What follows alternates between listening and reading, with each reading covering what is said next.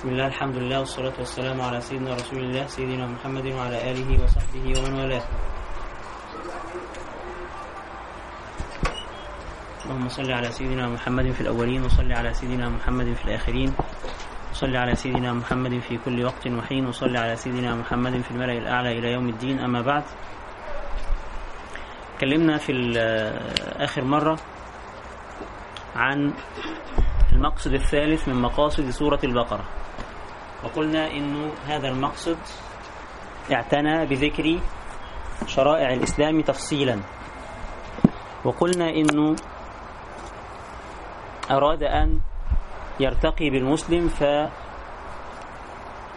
فأمره بالأخذ بمعالي الأمور ومعالي الأخلاق. الآية الأولى في ربع ليس البر انتهت بقول الله سبحانه وتعالى والصابرين في البأساء والضراء وحين البأس. وقلنا البأساء يعني الفقر والضراء يعني المرض وحين البأس يعني وقت وقت الحرب. الآيات التي جاءت بعد ذلك تحدثت عن البأساء والضراء وحين البأس لكن ليس على هذا الترتيب فبدأت بحين البأس. وتحدثت عن أمر ضبط النفس الذي هو أعلى درجات وخلل الصبر. لأنه الصبر في البأساء نوع من الصبر الصبر في الضراء نوع من الصبر الصبر حين البأس نوع من الصبر. فالآن عندما يأمرنا الله سبحانه وتعالى بالصبر حين البأس كيف يكون الصبر حين البأس؟ بعدم الفرار من المعركة بقوة الجسد. مش كده؟ هناك نوع من الصبر أعلى من هذا الذي نص عليه الرسول صلى الله عليه وسلم وهو ليس الشديد بالصرعة وإنما الشديد الذي يملك نفسه عند الغضب. فتحدث عن هذا النوع من الصبر وهذا النوع في داخله درجات أعلى درجاته ماذا؟ ضبط النفس والتحكم في النفس. فتحدث عن تحدث عن ماذا؟ ضبط النفس حين يعتدى عليك أو يعتدى على قريبك بالقتل. فقال الله سبحانه وتعالى يا أيها الذين آمنوا كتب عليكم القصاص في القتلى الحر بالحر والعبد بالعبد والأنثى بالأنثى. يعني كل واحد أصاد واحد. إذا قتل الحر إذا قتل الحر فيقتص منه. إذا قتل العبد يقتص منه. إذا قتلت الأنثى يقتص منها. يعني إيه برضو الحر بالحر والعبد بالعبد والأنثى بالأنثى؟ يعني الواحد أصاد واحد أيا كان. لأنه قديما كانت العرب إذا اعتدي عليها وكانت هذه القبيلة شريفة والذي اعتدى عليها قبيلة من الضعفاء كان يقول لك نحن لا نرضى إلا أن نأخذ بالواحد عشرة. أو نأخذ بالأنثى رجلا. أو نأخذ بالعبد عددا. وهكذا.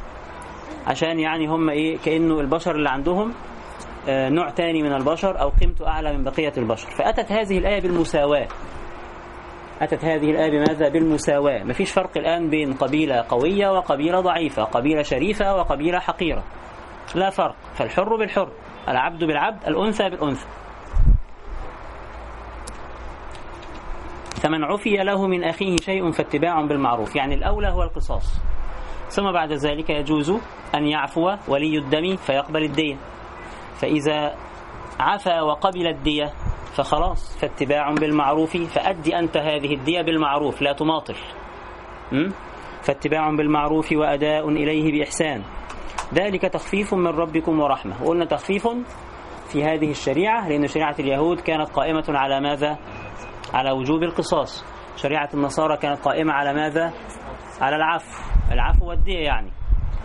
فأتت هذه الشريعة بخيارات متعددة أمام المسلم. وعندما يتيح لك الله سبحانه وتعالى عددا من الخيارات فهذا يعني التخفيف ذلك تخفيف من ربكم ورحمة فمن اعتدى بعد ذلك فله عذاب أليم ثم تحدثت الآيات عما تحدثنا عنه ثم دخلت بعد ذلك في القسم الثاني أو النوع الثاني من أنواع الصبر الذي هو الصبر في ماذا؟ في الضراء ما معنى الضراء؟ المرض. ما معنى الضراء؟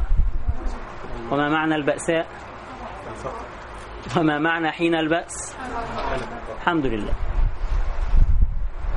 تحدثت الآيات بعد ذلك عن الصبر في الضراء. وما هي وما هو الضراء؟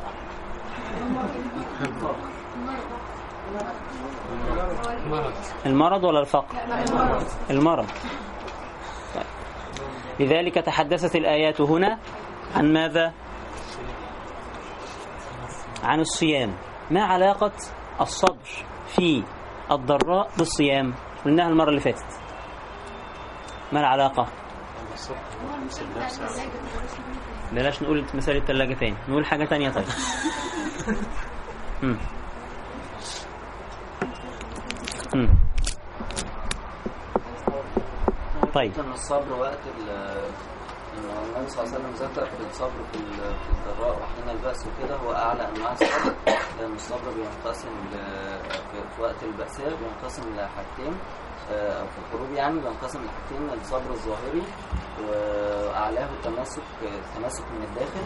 طيب. آه، والصبر في الصيام هو برضو أعلى درجات الصبر. لأن أنا بيكون قصادي الاكل والشرب وبكون قادر إن أنا يعني آكل وأشرب ومش بعمل كده. فهو الايتين متحدثوا عن أعلى الصبر أحسنت. يقول الله سبحانه وتعالى يا أيها الذين آمنوا كتب عليكم الصيام كما كتب على الذين من قبلكم لعلكم تتقون. فالله سبحانه وتعالى يتحدث في هذه الآيات عن فرضية الصيام التي كتبها على الأمم من قبلنا. فيقول يا أيها الذين آمنوا كتب عليكم الصيام كما كتب على الذين من قبلكم. ما الغرض من تشريع هذا من تشريع هذه الشريعة ومن فرض هذا الفرض هو لعلنا نصل بأداء هذا الفرض إلى درجة التقوى إلى درجة أن نكون من المتقين. والتقوى كما تعلمون هي فعل المأمورات واجتناب واجتناب المنهيات.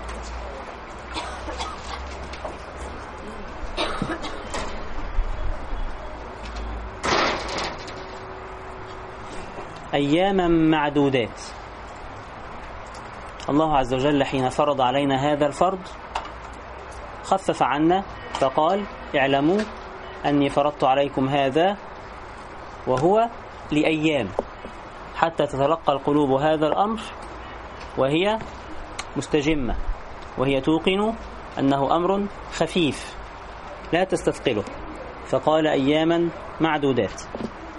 ثم خففه أكثر فذكر بعض الرخص التي يجوز أن يأخذ, يأخذ بها بعض الناس حين يقعون في المشقة بسبب الصيام.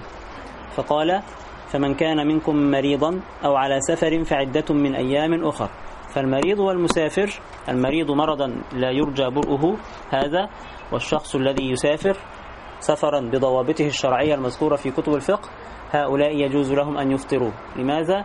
لأنه ربما يلحقهم مشقة بذلك. فعدة من أيام أخر. وعلى الذين يطيقونه شخص لا هو مريض ولا هو مسافر لكنه يصوم بمشقة لأنه كبير في السن مثلا أو لأنها حامل أو لأنها ترضع? فهؤلاء يصومون بمشقة. هؤلاء أيضا أباح الله عز وجل لهم أن أن يفطروا. فالحامل والمرضع إن خافتا على أنفسهما أو ولدهما يجوز لهما الفطر. ثم بعد ذلك وعلى الذين يطيقونه فدية طعام مسكين. فهذا الشخص الكبير في السن الذي لن يصوم بعد ذلك ماذا يفعل؟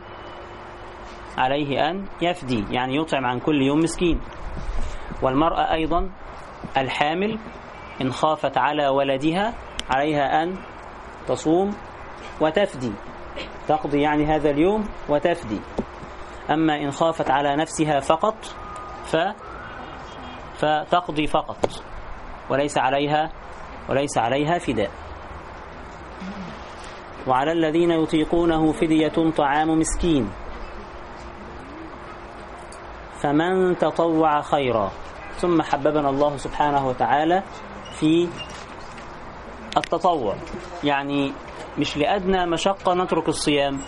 انت إذا قلت أنا عندي مشقة أو أشعر بمشقة لن يملك المفتي إلا أن يقول لك يمكن أن تفطر? فربنا سبحانه وتعالى هنا يحببنا في أداء هذه الفريضة حتى لا نتركها لأدنى مشقة. فقال فمن تطوع خيرا فهو خير له وأن تصوموا خير لكم. طبعا اليوم اللي أنت هتقضيه بعد كده بعد رمضان هيبقى قضاء وهيبقى خلاص الإثم والذنب سقط عنك لكن هذا اليوم لن يكون أبدا عدلا لصيام يوم في شهر رمضان. لأن صيام يوم في شهر رمضان لن يعدله يوم تاني في السنة طول السنة كلها لو صمت بدل الظهر. كما ورد في الحديث أيضا إنه من أفطر يوما في رمضان فلن يعدله صيام الدهر أو كما قال صلى الله عليه وسلم. لكن علشان المسلم يسقط عنه الإثم ربنا قال له خلاص اقضي بداله يوم. لكن أنت كمسلم حريص على أنك تحصل الثواب وترتقي بنفسك وتحصل الحسنات وترضي الله سبحانه وتعالى. ماذا عليك أن تفعل؟ لن ترضى بديلا عن صيام يوم في شهر رمضان. وبالتالي ربنا بيقول لنا هنا إيه؟ بيقول لنا فمن تطوع خيرا فهو خير له وأن تصوموا خير لكم إن كنتم تعلمون. شهر رمضان الذي أنزل فيه القرآن. تتحدث الآية الآن أسئلة في الآخر. شهر رمضان الذي أنزل فيه القرآن تتحدث الآية الآن عن ماذا؟ عن نزول القرآن في شهر رمضان. وهذا أو هذه من فضائل هذا الشهر أن الله عز وجل فضله بماذا؟ بنزول القرآن فيه. والعلماء في نزول القرآن في هذا الشهر على أقوال. منهم من قال إنه نزل من اللوح المحفوظ إلى السماء الدنيا في بيت العزة ثم إلى قلب النبي صلى الله عليه وسلم على حسب الوقائع والأحوال. وده قول سيدنا عبد الله بن عباس. ومنهم من قال بل كان ينزل مباشرة من اللوح المحفوظ على قلب النبي صلى الله عليه وسلم على حسب الوقائع والأحوال. وعلى كلا القولين فالنتيجة واحدة وهي أن هذا القرآن ابتدأ نزوله. فإما أن يكون نزل كله في شهر رمضان إلى السماء الدنيا أو يكون ابتدأ نزوله في شهر رمضان على القول الإيه؟ على القول الثاني. وفي الأمرين وفي كلا الحالتين فلهذا الشهر فضيلة. ما هي هذه الفضيلة؟ أن القرآن نزل فيه أو ابتدأ نزوله فيه شهر رمضان الذي أنزل فيه القرآن. هدى للناس وبينات من الهدى والفرقان. نقفل التليفون لو سمحت. هدى للناس وبينات من الهدى والفرقان. يصف الله عز وجل هذا القرآن بأنه كتاب هداية. وكون القرآن كتاب هداية هذا واحد من الأغراض التي من أجلها نزل القرآن. القرآن أنزله الله عز وجل ليكون هدى للناس كما نص في أول سورة البقرة. فهذا هو الغرض الأساس من إنزال القرآن أن يكون دليلا للناس في حياتهم ودليلا لهم إلى معرفة الله ودليلا لهم إلى رضا الله ودليلا لهم إلى الجنة. فهذا هو الغرض من إنزال القرآن. أي حاجة هتيجي حوالين ده فهي خادمة لهذا الغرض. فلو وجدنا في القرآن مثلا آيات كونية أو آيات تتحدث عن الطبيعة وفيها بعض الإعجاز العلمي أو ما يقال عنه إعجاز علمي. أو آيات اكتشفنا بعد ذلك أن هي مفيدة في الأمور السياسية أو مفيدة في الأمور الاقتصادية أو ما إلى ذلك. فكلها ينبغي ألا يضيع من أذهاننا أنها تصب في هذا الغرض. وهو غرض ماذا؟ هداية الناس. كأن الناس كده ماشيين في ظلام ثم أضأت لهم نورا يسير في ضوئه. فهذا هو الغرض الأساس من إنزال القرآن. فالآيات الكونية اللي موجودة في القرآن ستجدونها في إطار معين وهو إطار الاستدلال على وحدانية الله وقدرته سبحانه وتعالى. وهكذا. فالقرآن الكريم هدى وينبغي علينا إذا كان الله عز وجل جعله هدى فهو لا يكون هدى من نفسه. وإنما يكون هدى إذا اتخذناه هدى أو اتخذناه دليلا. لأن القرآن هو عبارة عن معاني عبارة عن قيم عبارة عن أوامر ونواهي. فهو لا يكون هدى بنفسه وإنما يحتاج إلى من؟ يحتاج إلى من يقوم به. فوجود القرآن مركون على الرف كده لن يكون هدى. لن يكون هدى إلا إذا أخذنا هذه التعاليم وطبقناها. على مستوى الفرد أو على مستوى الأسرة أو على مستوى المجتمع أو على مستوى الدولة أو على مستوى العالم. عندها يكون هدى. لكن هدى وهنحطه على الرف ونقعد نستورك بيه كل يوم نستبارك بيه كل يوم وخلاص لن يكون هدى. فلن يكون لنا هدى إلا إذا اتخذناه ماذا؟ إلا إذا اتخذناه دليلا. هدى للناس وبينات من الهدى والفرقان. هذا الكتاب فيه آيات واضحات. تفرق بين الحق والباطل. كما قال الله سبحانه وتعالى هو الذي أنزل عليك الكتاب منه آيات محكمات. هن أم الكتاب وأخر متشابهات. فالآيات التي فيها هدى هي الآيات المحكمات. طيب الآيات المتشابهات أيضا فيها هدى لكن الهدى الذي فيها لا يعلمه إلا الراسخون في العلم. لذلك الراسخون في العلم كيف يتعاملون مع هذه الآيات المتشابهة؟ ها؟ أول حاجة يردونها إلى المحكم. يردونها حتى يفهمونها إلى المحكمات. ثم إذا لم يهتدوا وبذلوا وسعهم وبذلوا وجدهم لأنه أهل العلم الراسخين دولت على درجات. ممكن ربنا يهدي بعضهم ولا يهدي البعض الآخر. لكن هو عارف أنها من المتشابهات. فإذا لم يصل بعد اجتهاده إلى معنى معين, معين يستطيع أن يرده إلى آية محكمة. ماذا يفعل؟ يقول آمنا به كله من عند ربنا. هذا كلام الله. ويا رب اهديني يا رب علمني يا رب عرفني وخلاص على كده. هذه الآيات المتشابهات فتنة. فتنة لمن؟ فتنة لمن في قلبه زيغ كما قال الله سبحانه وتعالى فأما وأما الذين في قلوبهم زيغ فيتبعون ما تشابه منه ابتغاء الفتنة. يعني يجي الآيات اللي هي, اللي هي تحتمل معاني متعددة هذه فيبدأ يفتن بها الناس يقول لك أهو القرآن هو اللي بيقول أنا ما جبتش حاجة من عندي. فيتبعون ما تشابه منه ابتغاء الفتنة يعني إرادة إحداث فتنة ووقيعة بين المسلمين. وابتغاء تأويله يعني ابتغاء تفسيره على هواه. بينما التأويل لا يكون إلا للراسخين في العلم. تأويل القرآن تفسير القرآن بيان مراميه بيان مقاصده لا يكون إلا لأهل العلم مش أي حد كده يقول لك ده أنا فهمت منها كده يبقى هو ده. فهذه هي الفتنة بعينها. وبينات من الهدى والفرقان. بعد ما ربنا سبحانه وتعالى مدح هذا الشهر بنزول القرآن فيه يتحدث بعد ذلك عن أن هذا الشهر المفضل المكرم بنزول القرآن فيه هو شهر الصيام. فيقول تعالى فمن شهد منكم الشهر فليصم. ونص الله سبحانه وتعالى على اسم الشهر حتى لا يأتي أحد بعد ذلك فيقول نصوم في أي شهر آخر أو في الشتاء أو ما إلى ذلك. فمن شهد منكم الشهر فليصم. فليصمه هنا فعل أمر والأمر يقتضي ماذا؟ يقتضي الوجوب ما لم يصرفه صارف. ومن كان مريضا أو على سفر فعدة من أيام أخر. شوف لما ربنا سبحانه وتعالى يكرر لك الرخصة التي أعطاها لك علشان يخفف عنك وما تاخدش هذه الفريضة على إنه شهر طويل همنع نفسي بنفسي عن الطعام والشراب. لا ربنا سبحانه وتعالى بيخفف عنك ويذكرك بهذه الرخصة مرة بعد مرة ثم ينص بعد ذلك على أنه سبحانه ما فعل ذلك إلا لأنه يريد بنا اليسر حتى لا يظن ظان أن الله سبحانه وتعالى يريد أن يعذبنا بهذه الفريضة أو بغيرها من الفرائض. فهو سبحانه يفرض علينا ليختبر فينا العبودية. ثم بعد ذلك يخفف عمن لا يستطيع أداء هذه الفريضة.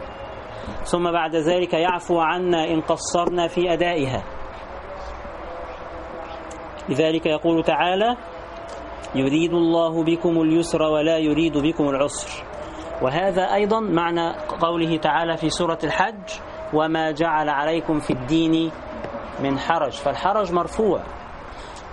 وما جعل عليكم في الدين من حرج. ولتكملوا العدة يعني شرع الله عز وجل لكم قضاء ما فاتكم في هذا الشهر. لماذا؟ لتكملوا عدة الشهر. فنفهم من كده إيه؟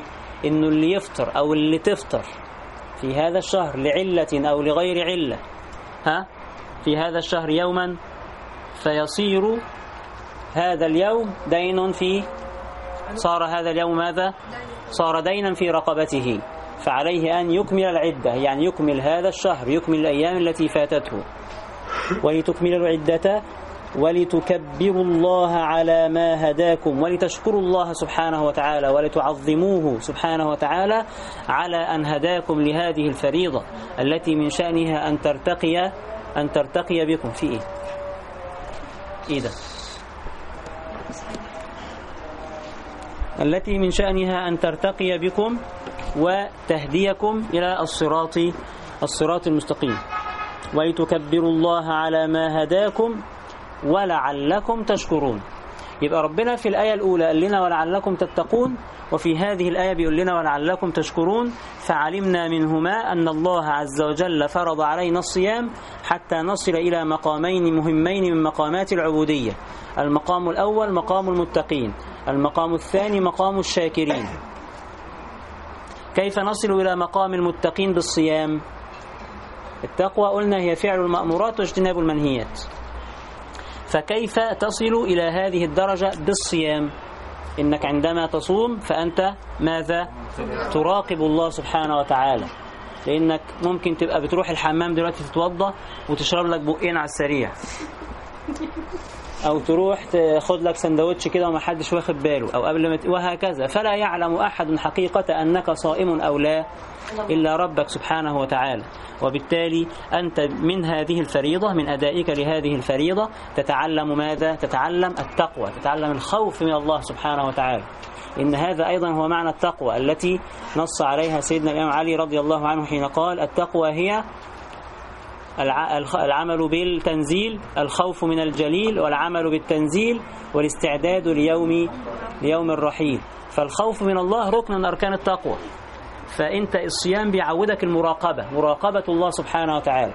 فإذا كنت تراقب الله سبحانه وتعالى في عدم الأكل والشرب فأنت هتتعود بعد كده أنك تراقبه في ألا تعصيه لأنك علمت أنه حاضر لا يغيب. علمت أنه معك سبحانه وتعالى. علمت أنه يراقبك. علمت أنه معك في كل وقت وفي كل لحظة بعلمه وقدرته سبحانه وتعالى. طيب يبقى هذا هو الأمر الأول الأول فكيف أيضا نحقق أو نصل إلى درجة الشاكرين بالصيام بماذا؟ طيب ما هو الشكر؟ أحسنت. استخدام النعم في ماذا؟ في وفق مراد الله سبحانه وتعالى. أنت الآن عندما تجيع نفسك لأن الله سبحانه وتعالى هو الذي أمرك بهذا. أنت الآن عندما تمتنع عن اللغو والرفث عندما تمتنع عن الغيبة والنميمة كما يقول النبي صلى الله عليه وسلم من لم يدع قول الزور والعمل به فليس لله حاجة في أن يدع طعامه وشرابه. فأنت الآن بتعمل إيه؟ تتعود في هذا الصيام على استخدام أعضائك لسانك عينك إيدك رجلك معدتك جوارحك جميعا. تتعود على أن تستخدمها فقط في الطاعات. فإذا تعودت على هذا في شهر رمضان سيكون الأمر بعد شهر رمضان إن شاء الله أيسر. فتتعود على ماذا؟ أو فتحاول الوصول إلى ماذا؟ إلى درجة الشاكرين الذين يستخدمون هذه الجوارح فيما يرضي الله سبحانه وتعالى وفق مراد الله سبحانه وتعالى. يبقى إذن هذا هو الغرض من تشريع الصيام كما نص ربنا سبحانه وتعالى. ثم بعد ذلك تتحدث الآيات عن قرب الله عز وجل منا. ولو تلاحظوا الصيام بيعلمنا أيضا هذا. بيعلمنا المراقبة. بيعلمنا الشكر شكر النعم. التي بأداء الحقوق التي بمراقبة الله التي باستخدام اللسان واليد والجوارح في مراد الله تشعرك دائما بأن الله سبحانه وتعالى معك.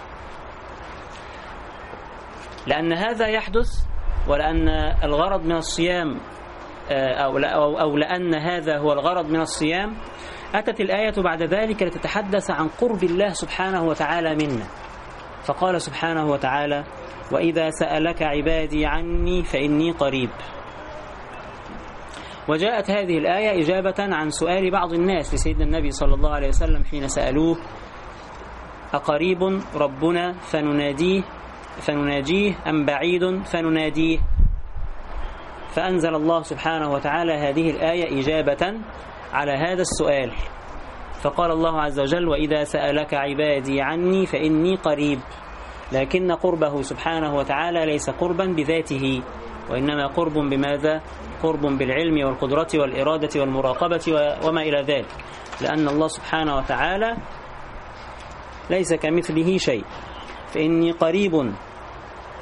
أجيب دعوة الداعي إذا دعان. فلأنه قريب فهو يسمعك ويراك. ويعلم نجواك وشكواك.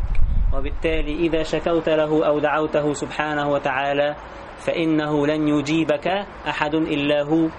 النبي صلى الله عليه وسلم بيقول ما من مسلم يدعو بدعاء إلا استجيب له. فيش حد بيدعو إلا استجيب له. الكل مجاب الدعوة. لكن طريقة إجابة الدعوة مش لازم تيجي على هواك. مش لازم تيجي في الوقت اللي أنت عايزه. إلا استجيب له. فإما أن يعجل له في الدنيا. أنت عايز حاجة فتجيلك في الدنيا. ده احتمال من الاحتمالات الواردة. لكنه ليس هو الاحتمال ليس هو الاحتمال الوحيد. طب في احتمالات إيه تاني؟ أو يؤخر له في الآخرة. فتاخد حسنات بقدر ما دعوت. أو يرفع عنك من البلاء بقدر ما دعوت. يبقى أنت الدعاء في كل الأحوال إيه؟ مفيد. لن يضيع. لن يضيع أبدا. لكن طريقة الإجابة الذي يحدده هو من؟ هو الله سبحانه وتعالى وفق ما ينفعك. أجيب دعوة الداعي إذا دعان. والدعاء كما جاء في الحديث النبوي الدعاء هو العبادة. أو الدعاء كما ورد في الحديث الآخر مخ العبادة. يعني هو لب العبادة. حتى إن الصلاة لغة الدعاء يعني الصلاة دي كلها على بعضها عبارة عن ماذا؟ عن دعاء. لله سبحانه وتعالى. والله عز وجل قال ماذا؟ قل ما يعبأ بكم ربي لولا دعاؤكم. فالدعاء قرعك على باب الكريم سبحانه وتعالى هو الذي يجعله سبحانه ها يهتم لأمرك يسمعك. هو طبعا ربنا عارف اللي أنت فيه من غير ما تدعوه. لكنه سبحانه وتعالى عايز قلبك ينصلح بالاتصال به سبحانه وتعالى بالتقرب منه بالافتقار إليه بالاستسلام بين يديه. هو عايز يصلحك بهذا. أجيب دعوة الداعي إذا دعان. فليستجيبوا لي وليؤمنوا بي. هذان شرطان من شروط إجابة الدعاء. علشان ربنا يستجيب دعائك لابد أن تكون مستجيبا لأمر الله سبحانه وتعالى. ومن الاستجابة لأمر الله سبحانه وتعالى إنك مثلا لا تأكل الحرام. مثلا إنك تكون مؤدي للصلوات. مثلا إنك تكون مؤدي للفرائض زي الصيام. وهكذا. عندها يكون دعاؤك أقرب إلى الإجابة. لكن تكون مقيم على المعصية. وعايز ربنا سبحانه وتعالى يلبي ما تطلب. بتبقى حتى عيب. تبقى يعني إيه؟ اللي تزوق منك إنك تكون عاصي لله وتظن أنه سيجيب دعائك. فليستجيبوا لي وليؤمنوا بي لعلهم لعلهم يرشدون. يعني لعلهم يهتدون. ثم تتحدث الآيات بعد ذلك عن عن بعض العبادات أو عن عبادة متعلقة بشهر رمضان وهي عبادة عبادة الاعتكاف. وقبلها تتحدث عن بعض الأمور التي وقعت لبعض الصحابة في شهر رمضان استكمالا للحديث. فيقول الله عز وجل أحل لكم ليلة الصيام الرفث إلى نسائكم. الصحابة لما أنزلت آيات الصيام كان الواحد منهم يحرم على نفسه في الليل أن يقرب زوجته. فلما حرموا ذلك على أنفسهم بلا دليل أو بلا توجيه من الله سبحانه وتعالى كانوا ربما يختانون أنفسهم. يعني هو ألزم نفسه بهذا. وبعدين نقض العهد مع نفسه. وبعضهم كان يقول إنه بالليل يجوز لي أن أقرب امرأتي لكني إذا نمت فبعد النوم لا يجوز. فإذا صحي من النوم خلاص حتى لو صحي قبل الفجر خلاص لا يقربها. فربنا هنا بيقول بيخفف عنهم بيقول لهم أحل لكم ليلة الصيام الرفث. وكلمة الرفث تطلق على كل علاقة بين الرجل وزوجته من أول اللمسة إلى آخر شيء. أحل لكم ليلة الصيام الرفث إلى نسائكم. هن لباس لكم وأنتم لباس لهن. مفيش حاجة أقرب إلى الجسد من ماذا؟ مما يلبسه من ثياب. لذلك ربنا بيقول إنه أقرب إنسان ليك وأقرب إنسان ليك هو ماذا؟ والزوج هن لباس لكم وأنتم لباس لهن. يعني رغباتكم احتياجاتكم هن وهم أعلم بها من من غيركم. علم الله أنكم كنتم تختانون أنفسكم ما حدث منكم وما وقع منكم من نقض العهود من نقض ما أخذتموه على أنفسكم من إلزام عدم قرب الزوجات أثناء الليل. ونقضكم لهذا علمه الله سبحانه وتعالى. علم الله أنكم كنتم تختانون أنفسكم فتاب عليكم وعفى عنكم الحمد لله. تاب الله عز وجل عليهم وعفى عنهم ما سبق? ثم قال لهم كلاما صريحا وهو أنه يجوز للرجل طالما الفجر لم يؤذن ها أن يلمس امرأته. يبقى من المغرب إلى الفجر صار مباحا. ما تقوليش بقى بعد كده إذا نمت أو طول الليل ما تشرعش من عندك. المشرع هو الله سبحانه وتعالى. فأبيح للرجل أن يقرب زوجته طيلة الليل أو أن يأكل أيضا طيلة الليل. فالآن باشروهن وابتغوا ما كتب الله لكم. وكلوا واشربوا حتى يتبين لكم الخيط الأبيض من الخيط الأسود من الفجر. يبقى يجوز لنا أن نأكل أو نشرب أو أن نلمس زوجاتنا إذا إذا حدث ماذا؟ حتى يطلع الفجر الصادق. إيه هو الخيط الأبيض وإيه هو الخيط الأسود؟ الخيط الأسود هو ظلمة الليل الخيط الأبيض هو ضوء النهار. يعني وقت الإيه؟ وقت الفجر. ووقت الفجر فيه فجرين في فجر صادق وفجر وفجر كاذب. الفجر الصادق هو الذي يأتي بعد الفجر الكاذب. والفجر الكاذب بيبقى ضوء في السماء معترض في الأفق. هذا الضوء ليس هو ضوء النهار ولكنه انعكاس للضوء الذي سيأتي بعد ذلك. وكلوا واشربوا حتى يتبين لكم الخيط الأبيض من الخيط الأسود من الفجر. ثم أتموا الصيام إلى الليل. يعني خلاص إذا الفجر بدأتم تصوموا يجب عليكم أن تمتنعوا عن الطعام والشراب وقرب الزوجات حتى متى؟ حتى حتى الليل. والليل يبدأ متى؟ يبدأ من المغرب. ثم أتموا الصيام إلى الليل. ولا تباشروهن وأنتم عاكفون في المساجد. الاعتكاف هو اللبث في المسجد بنية العبادة والتقرب إلى الله سبحانه وتعالى. اللبث في المسجد. بالنسبة للرجال المسجد هو المسجد المعروف هذا المبنى المعروف. بالنسبة للمرأة المرأة طبعا غالب صلاتها فين؟ في بيتها. فالعلماء قالوا إذا اتخذت المرأة لنفسها في بيتها مسجدا يعني مكان كده دايما بتصلي فيه. حجرة كده عملتها للصلاة أو ركن في البيت عملته للصلاة والمصلية مفرودة فيه. م? يجوز لها أن تنوي الاعتكاف وأن تجلس في هذا المكان بنية الاعتكاف وتنال ثواب المعتكف الذي في المسجد تماما بتمام. والنبي صلى الله عليه وسلم كان يعتكف في رمضان. فهذه سنة عن سيدنا النبي صلى الله عليه وسلم الاعتكاف فين؟ الاعتكاف في شهر رمضان. لكن هذا الاعتكاف له شروط وله آداب. فمن شروطه وآدابه ها إنك تنقطع العبادة وألا تخرج من المسجد إلا لحاجة وأن هذا الاعتكاف يبطل بماذا؟ يبطل بمباشرة الزوجة طب إذا بطل بمباشرة الزوجة إيه اللي يحصل؟ خلاص هتغتسل وترجع تنوي من أول وجديد لأنه الاعتكاف لا يشترط فيه أن يكون عشر أيام متتابعات أو عشرين يوم متتابعات لا ممكن الاعتكاف يكون ساعة فتنوي الاعتكاف لمدة ساعة ثم تخرج من الاعتكاف لبيتك ثم تعود بعد ذلك لتعتكف خمس أو ست ساعات وهكذا. بحسب ما ييسر الله عز وجل لك وبحسب ما ييسر الله عز وجل لك في البيت. يعني ممكن بعد ما تخلصي الحمد لله الطبيخ والمسيح والغسيل والعيال وكل الحاجات ديت ها؟ أو إذا ما كانش عندك عيال يبقى المذاكرة والوجع الدماغ ده كله. خلاص تنوي الاعتكاف. فتقعدي في هذا الركن في بيتك أو تقعدي في هذه الحجرة في بيتك بنية الاعتكاف لمدة ساعتين. يا جماعة لو سمحتوا سيبوني ساعتين لوحدي أقرأ قرآن أو أعمل أي شيء. فيجوز لك أن تفعلي هذا بعضا من بعضا من الوقت. ولا تباشروهن وأنتم عاكفون في المساجد. كل ما سبق هذا حدود الله. هذه هي حدود الله. هذه هي شريعة الله سبحانه وتعالى التي سنها لعباده. تلك حدود الله فلا تقربوها. يعني فلا تعتدوا أو فلا تقتربوا من الاعتداء عليها. ألا وإن لكل ملك حمى. ألا وإن حمى الله محارمه. فأنت لو جيت تقرب من هذا الحمى فأنت توشك أن ها أن تقع فيه كالحامي يرعى حول الحمى يوشك أن يقع فيه زي الواحد بالظبط اللي عنده مجموعة من الخراف أو مجموعة من الماعز وبعدين ماشي بيهم. فقرب من أرض ليست أرضه. إيه اللي هيحصل؟ يوشك أن تأكل هذه الخراف من أرض غيره فيؤكلها من ماذا؟ فيؤكلها من الحرام.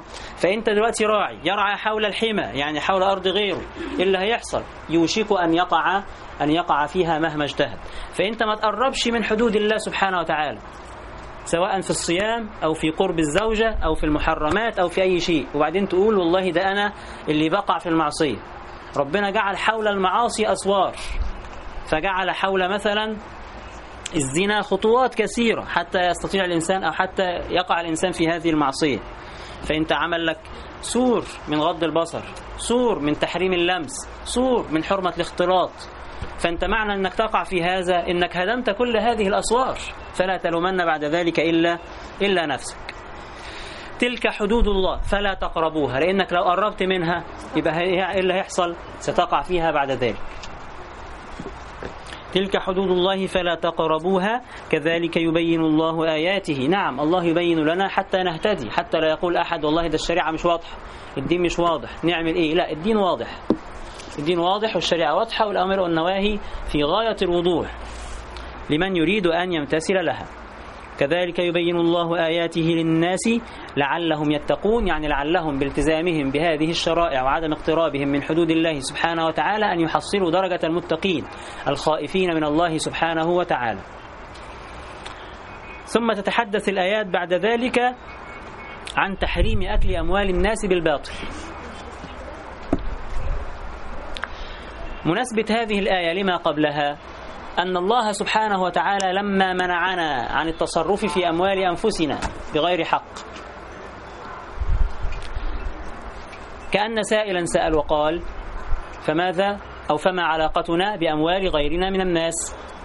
فأتت هذه الآية لتجيب عن هذا. فيقول الله عز وجل ولا تأكلوا أموالكم بينكم بالباطل وتدلوا بها الحكام. الله عز وجل حرم علينا أموال غيرنا. فكل واحد فينا محرم عليه إيه؟ مال غيره. أن يأخذه بلا حق. إيه هو الحق؟ إنك تكون اشتغلت عنده أو عملت له حاجة تستحق أن تأخذ عليها هذا المال. لكن إنك تخطف وتجري كده أو إنك تسرق وتجري أو خد الفلوس واجري والحاجات ديت آه هذا هو الإيه؟ هو المحرم. ولا تأكلوا أموالكم بينكم بالباطل. بينكم. يعني زي ما ربنا أمرك أمر غيرك. فهذا حماية لك في نفس الوقت? فأنت لما ربنا بيمنعك فكأنه في نفس الوقت يعطيك. فعين المنع يصير هو عين ماذا؟ عين العطاء. لأنه لو أباح لك أن تأخذ مال غيرك سيبيح لغيرك في نفس الوقت أن يأخذ مالك. ها؟ فصار الآن عين المنع هو عين الإيه؟ عين العطاء. سبحانه وتعالى. ولا تأكلوا أموالكم بينكم بالباطل. وتدلوا بها إلى الحكام. يعني لا تدفعوا بعض هذه الأموال رشوة للحاكم. الحاكم هنا معناه القاضي أو الحاكم الذي يحكم الحاكم الحقيقي. لتأكلوا أموال الناس بالباطل. ممكن الواحد فينا علشان يحصل مال غيره إذا كان متنازعا معه في قضية أو في أمر من الأمور يروح يرشي القاضي أو يديله فلوس علشان ها ياخد بحجته هو ويترك حجة إيه؟ حجة صاحبه. فربنا الآن بينهانا عن فعل هذا وبيقول لنا ولا تأكلوا أموالكم بينكم بالباطل وتدلوا بها إلى الحكام. لا تدفعوا هذه الأموال رشوة لتأخذوا بها أموالا باطلة أخرى.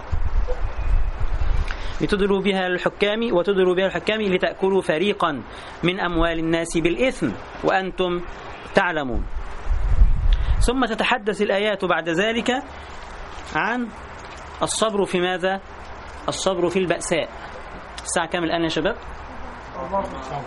أربعة وخمسة. تتحدث الآيات بعد ذلك عن الصبر في الصبر في البأساء. وما معنى البأساء؟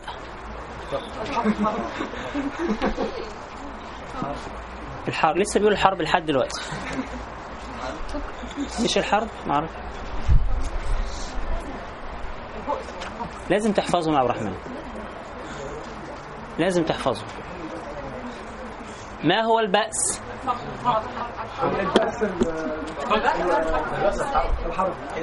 حين البأس الحرب. الضراء المرض. والبأس. برضو؟ طيب. طب البأساء بقى. طب البأساء والضراء. البأساء والضراء الإيه؟ الفقر. الفقر والمرض. طب حين البأس؟ يلا قولهم يا عبد الرحمن.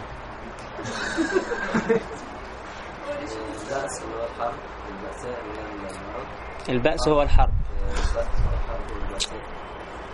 حين البأس حين البأس يعني حين الحرب. خلاص؟ دي كده سهلة جدا. خلاص كده؟ البأس هو الفقر امم وال- والضراء. صح كده يا شباب؟ الضاد يعني مشترك بين الضاد والمرض يعني. آه شوف شوف ال- الكلام ال- شوف الكلام. فالضراء المرض الاثنين فيهم الحرب أو ضاد. فصلت أنا. طيب. يبقى اذا يا شباب. الصبر في البأساء والضراء وحين البأس. البأساء الفقر. الضراء المرض وحين البأس اللي هو الإيه؟ اتكلمنا إحنا عن نوعين من أنواع الصبر وهما ماذا؟ حين البأس وفي الضراء. يتبقى ماذا؟ البأساء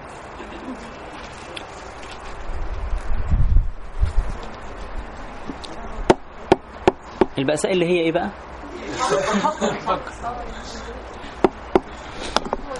طيب. يقول الله عز وجل يسألونك عن الأهلة قل هي مواقيت للناس والحج.